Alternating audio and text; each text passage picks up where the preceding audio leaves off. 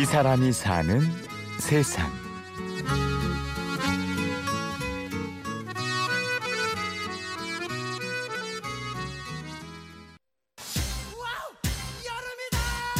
여행은 충전이에요. 우리가 이제 휴대폰 배터리를 아무리 충전을 해도 그 충전하는 시기가 점점 짧아지면서 교체해야 되는 시기가 있어요. 그러기 전에 나한테 휴식을 주고 치료줘. 내 마음에 어떤 상처받고 시달렸고 그런 상처기들을 치유하는 시간들을 갖는 게 여행이다. 이렇게 생각을 합니다. 이제 완연한 여름. 더위를 피할 여행 계획들은 세우셨나요? 여행은 일단 낯선 지방, 낯선 사람들, 낯선 분위기들 그런 것들을 접하게 되는데 그럼으로써 나에게 어떤 면역력도 생기는 거죠. 나를 강해지게 만드는 계기가 되는 것 같아요. 비행기, 버스, 자동차, 기차. 다양한 방법으로 여행을 떠나실 텐데요. 오늘은 서울역으로 한번 나가볼까요? 서울역에 오시면은 철도를 이용해서 이제 관광을 하시는 고객들을 위해서 그 여행센터를 운영하고 있는데 거기서 센터장을 맡고 있습니다. 김영관입니다. 네, 반갑습니다. 센터장님이 생각하시는 기차 여행의 매력은요? 아, 기차 여행의 매력은 아직까지도 추억이죠. 지금은 뭐 이렇게 칙칙폭폭이라는 말을 잘 안 쓰고 그래도 사람이라는 게 기차에 이렇게 탁 탔을 때 그 기분은 맨날 향수를 많이들 느끼시는 것 같아요. 비둘기호 얘기도 막 하시고 그 김밥 장사 뭐 얘기도 하시고 편안한 그리고 가장 안전하죠. 그다음에 내가 정해놓은 제 시간 내에 다 소화시킬 수 있다 하는 게 큰 매력이라고 그렇게 생각을 합니다.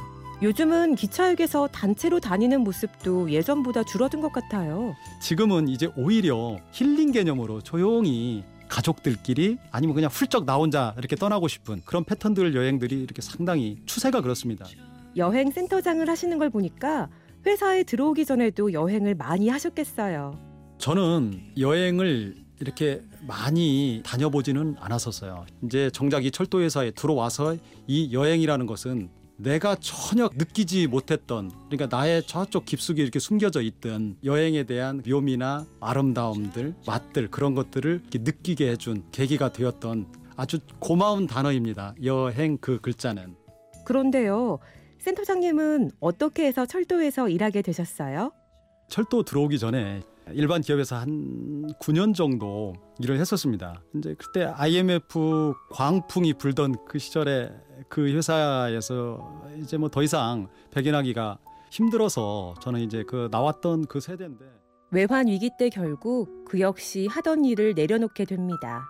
30대 중반에 나왔는데 그 나이가 좀 애매하죠. 제가 이제 가구업 쪽에 다녔었는데 비슷한 업종으로 이제 갈까 했는데 실제 좀 사양 산업이에요. 어떻게 보면 가구업 쪽이. 그래서 이제 다른 일을 찾아보던 중에 어 뭐 여러 가지 이렇게 직업들 뭐 노크도 하고 실제 내 개인 사업을 해볼까 하고 어, 뭐 이렇게 선배가 하는 가게나 우리 흔히 이제 나오면 뭐 음식업들 많이 하잖아요. 뭐 치킨집 예, 많이 가보기도 했는데 새로운 일을 다시 시작한다는 것이 녹록치 않았습니다. 용만 씨는 공무원으로 눈을 돌리게 됩니다. 그때 당시 때 나이 제한이 있던 시절이었었는데 지금은 이제 없지만 공무원 시험을 볼 수 있었던 나이가 뭐 28세, 30세 그 정도 나이였었는데 전 깜짝 놀랐어요. 만 35세까지 뽑는 유일한 공무원이 철도 공무원이었었습니다. 그래서 대학 입학 시험은 뭐 저리 가라 할 정도로 아무튼 좀 올인을 했었고 그래서 다행히 철도에 제가 들어오게 됐었고 그렇게 시작한 철도 공무원의 길.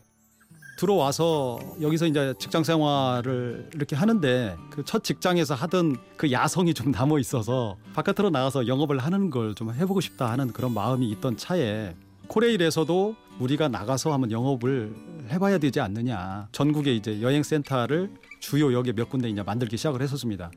쉽지 않은 업무인 것을 알았지만 김용만 씨는 마음이 끌리는 일을 시작하는 것에 주저하지 않았습니다.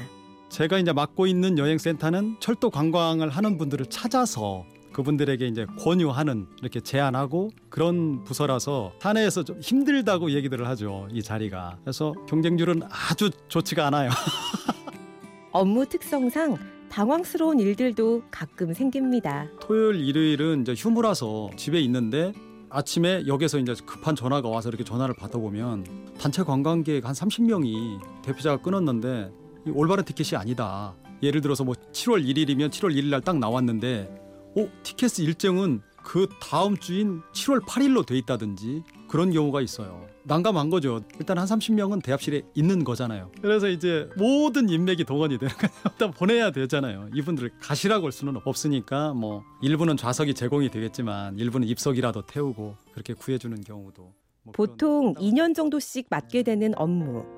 하지만 용만 씨는 용산역에서 3년, 서울역에서 4년, 벌써 7년 차 여행 센터장입니다. 처음 이게 이제 뿌리를 내리는 업무고 그러다 보니까 첫 과실을 좀 맺기까지는 내가 좀 있어야 되겠다. 그런 약간 사명감 비슷하게 그런 게 생겼습니다.